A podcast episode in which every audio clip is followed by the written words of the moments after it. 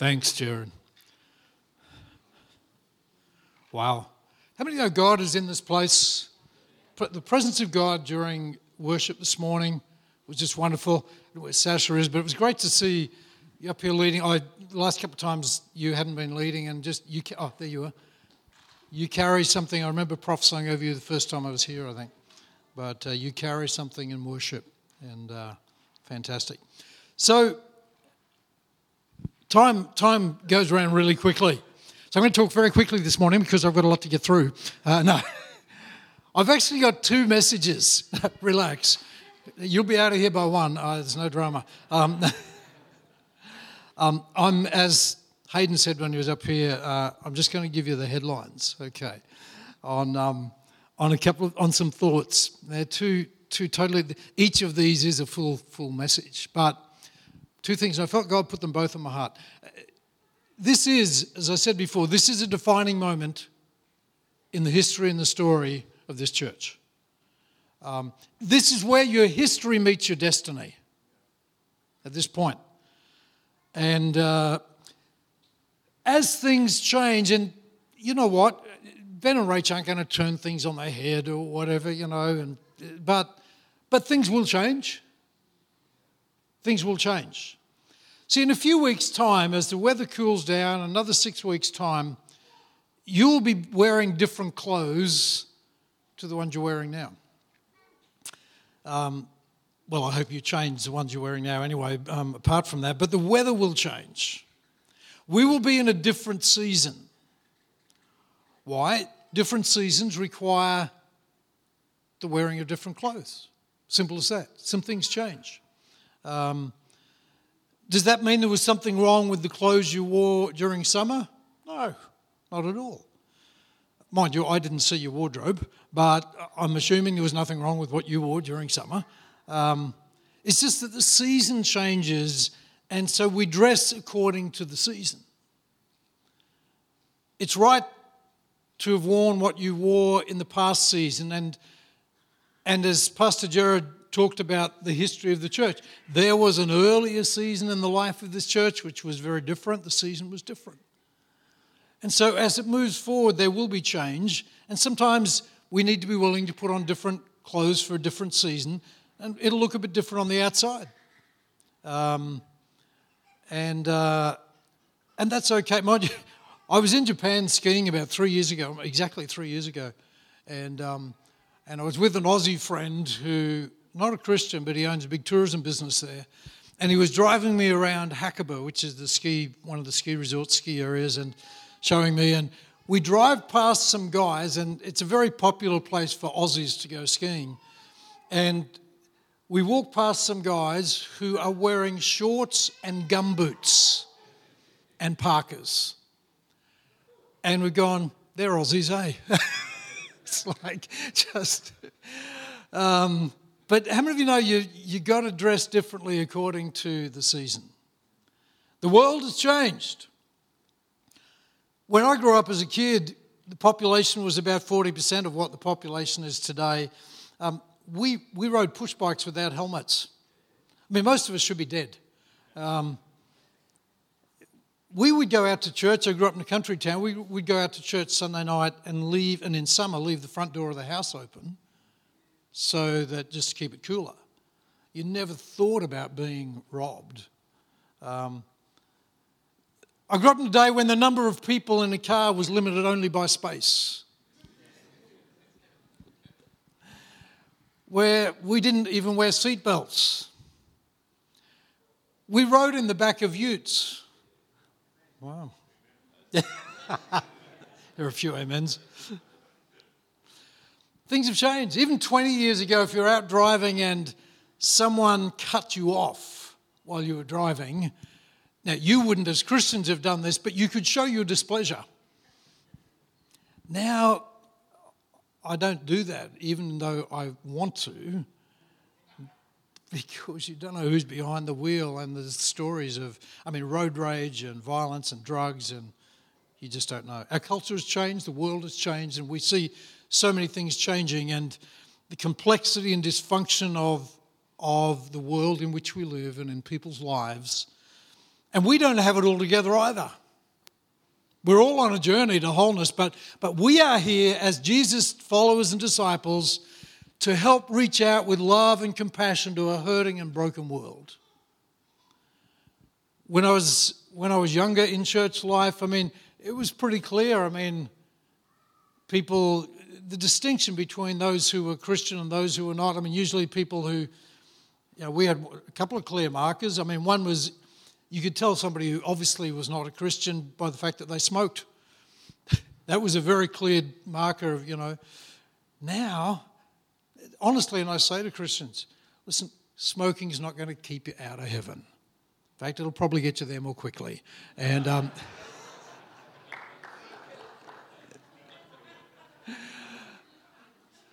the world has changed. The world has changed. Um, in Joshua, there is a passage of scripture, and I'm not going to take time to delve into this, but I just want to give these headline points. So they're about to cross over into the promised land, and Joshua chapter 1 says Joshua ordered the officers of the people go through the camp and tell the people, get ready. Get ready. Have you ever been going somewhere and somebody in the household says, Are you ready? Usually that's husbands to wives. No, oh, sorry, no, no, no. No. Definitely I won't be coming back after that. Are you ready? My question to you this morning are you ready? You ready for the journey? You ready to, to move forward into another season? They're told to get the supplies ready and says three days from now you'll cross into Jordan. And he goes on to say, when you see the ark of the Lord your God and the priests who are the Levites carrying it, so when they saw the leaders and the presence of God move, says they were to move out from their positions and follow it. So you're ready to follow your leadership in the new season as they follow the presence of God and the direction of God. That's, that's another challenge.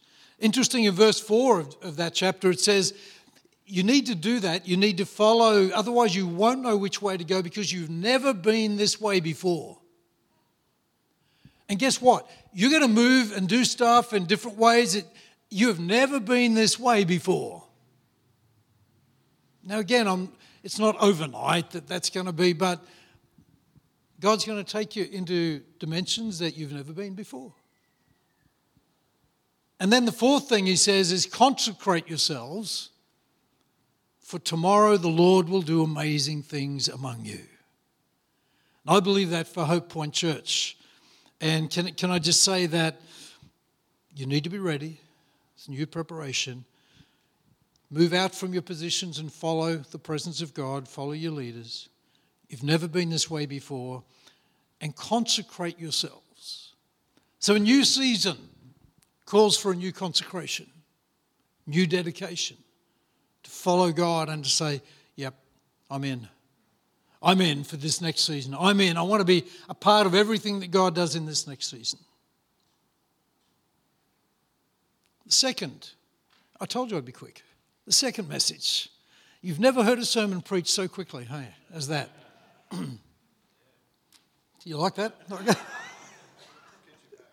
yeah, I'm coming back. Um, I felt God dropped this into my heart during the week. I had no intention. I, I was going to preach a little more broadly on the points I just gave you. But in 2 Kings chapter 2, there's a very interesting passage, verses 19 to 22. It says this The men of the city said to Elisha, Look, our Lord, the town is well situated, as you can see, but the water is bad and the land is unproductive. And Elisha responds, Bring me a bowl a new bowl, put salt in it. So they brought it to him. And he went out to the spring, which was the source of the water, and threw the salt into it, saying, This is what the Lord says I have healed this water.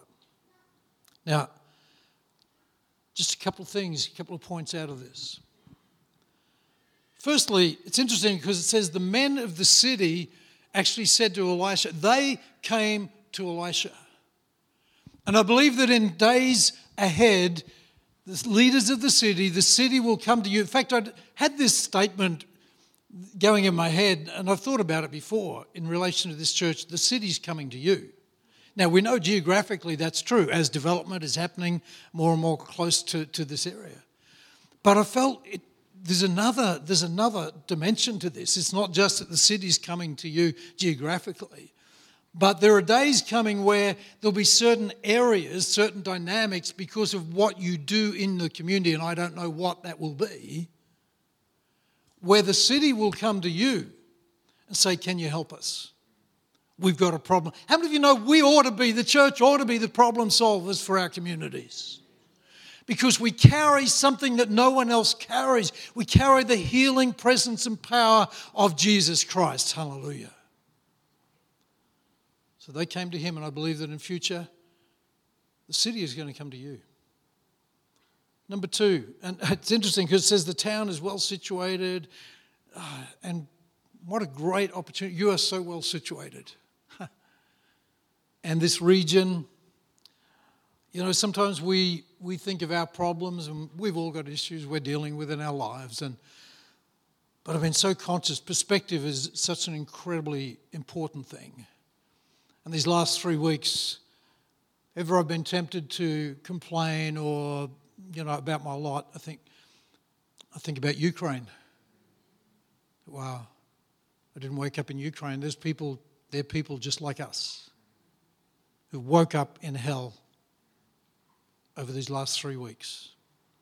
And so we are well situated, but the water, it's interesting, the water is bad. What is water? Water ultimately is the source of life. You cannot live without water. Every town, every community has to have a source of water, a source of life. He goes on to say that the source, the water had was, was poisoned effectively. It had become toxic. How many of you know that the source of life that so many people draw from has become toxic?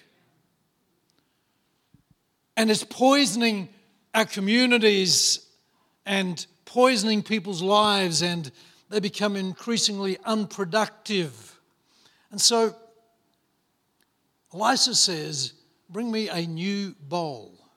What's the bowl? It's the container. It's the container. We are to be, and he says, put salt in it. A new bowl, so which is the structure. And I think don't be afraid of new things. Don't be afraid moving forward of new structures, new constructs, new ideas. It's interesting though, we, Jesus said, we are salt and light. We are the salt. And what does he do with the salt? He takes it and he takes it out to where the problem is and he throws it into the water. Sometimes we love, you know, we're the salt and we're in our nice little shakers in church. And I think the day is coming more than ever where God wants to take the salt. How many of you know salt can be in the shaker, but to actually enjoy the benefit of it, you've got to turn the thing upside down and shake it to get the salt out of the shaker. And that's when the flavor changes.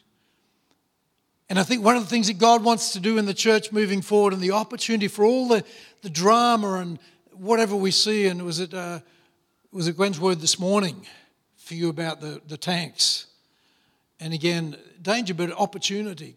Opportunity in crisis. We live in critical times, and yet the opportunity for the church has never been greater because we are the salt, but we've got to be prepared to be tipped out of our shakers and get out into where people need healing, where they need help, where they need restoration. Are you prepared to be salt and light? It's not just about, it's not just about, I, I love Sundays. I'm, I love great Sundays. But actually, the effectiveness of the church is determined more by what we are, because we are the church, it's not the building. It's what we are when we carry the presence of God into our world. Are you salt?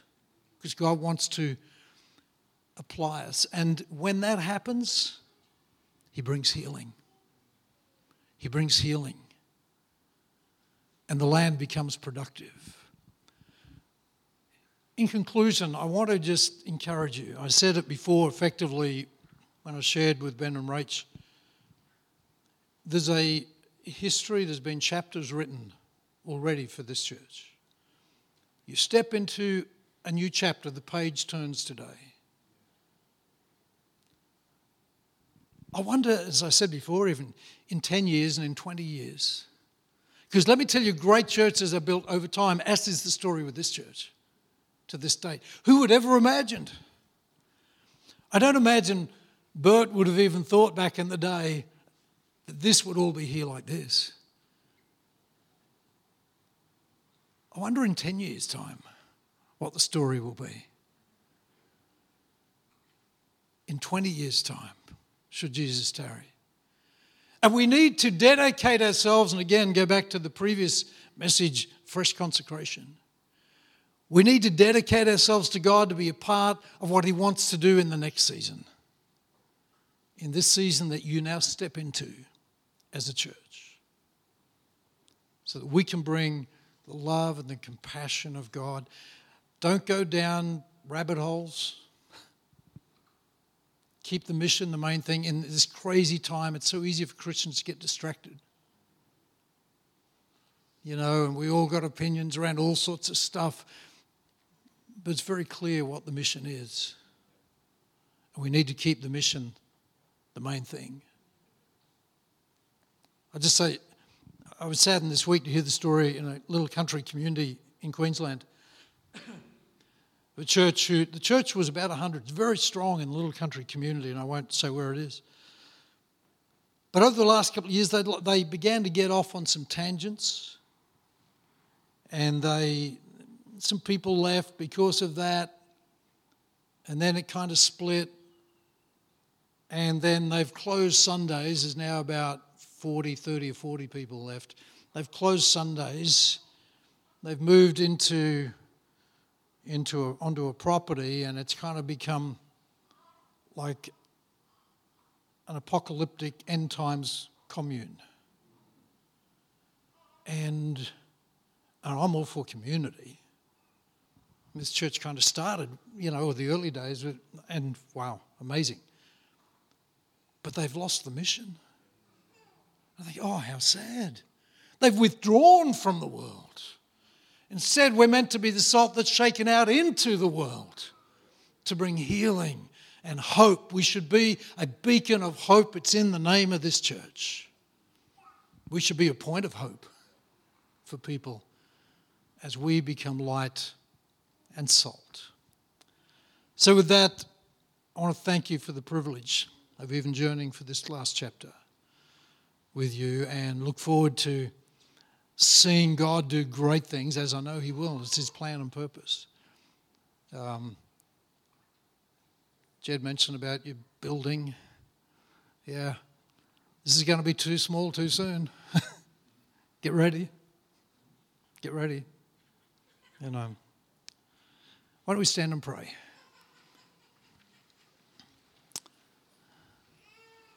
In this moment, I want you, and I've asked you as a church, so those of you that are part of this church family, a number of settings today to just dedicate yourselves to this new season new consecration, commitment to follow the new pastors. And I want you just in this moment to seal that. Say, God, here I am. God, I consecrate myself afresh as we move into a new land, a new season. Father, I thank you for your hand upon today, upon this church, and upon the season ahead. I thank you for every individual who's a part of this church family. And God, I pray that indeed there would come even a fresh desire, fresh faith, Lord, even in the midst of the challenge of the world in which we live, but there would come a fresh desire to stand up and say, God, I'm in for what you want to do for this next season. Let there be a fresh consecration and dedication to your purposes, I pray, in the mighty name of Jesus. And I pray your blessing upon not just Ben and Rach and all the team, but upon this church, that it will indeed fulfill the very purpose that you have put it here. In Jesus' name, amen. Amen. Pastor Jed, thank you.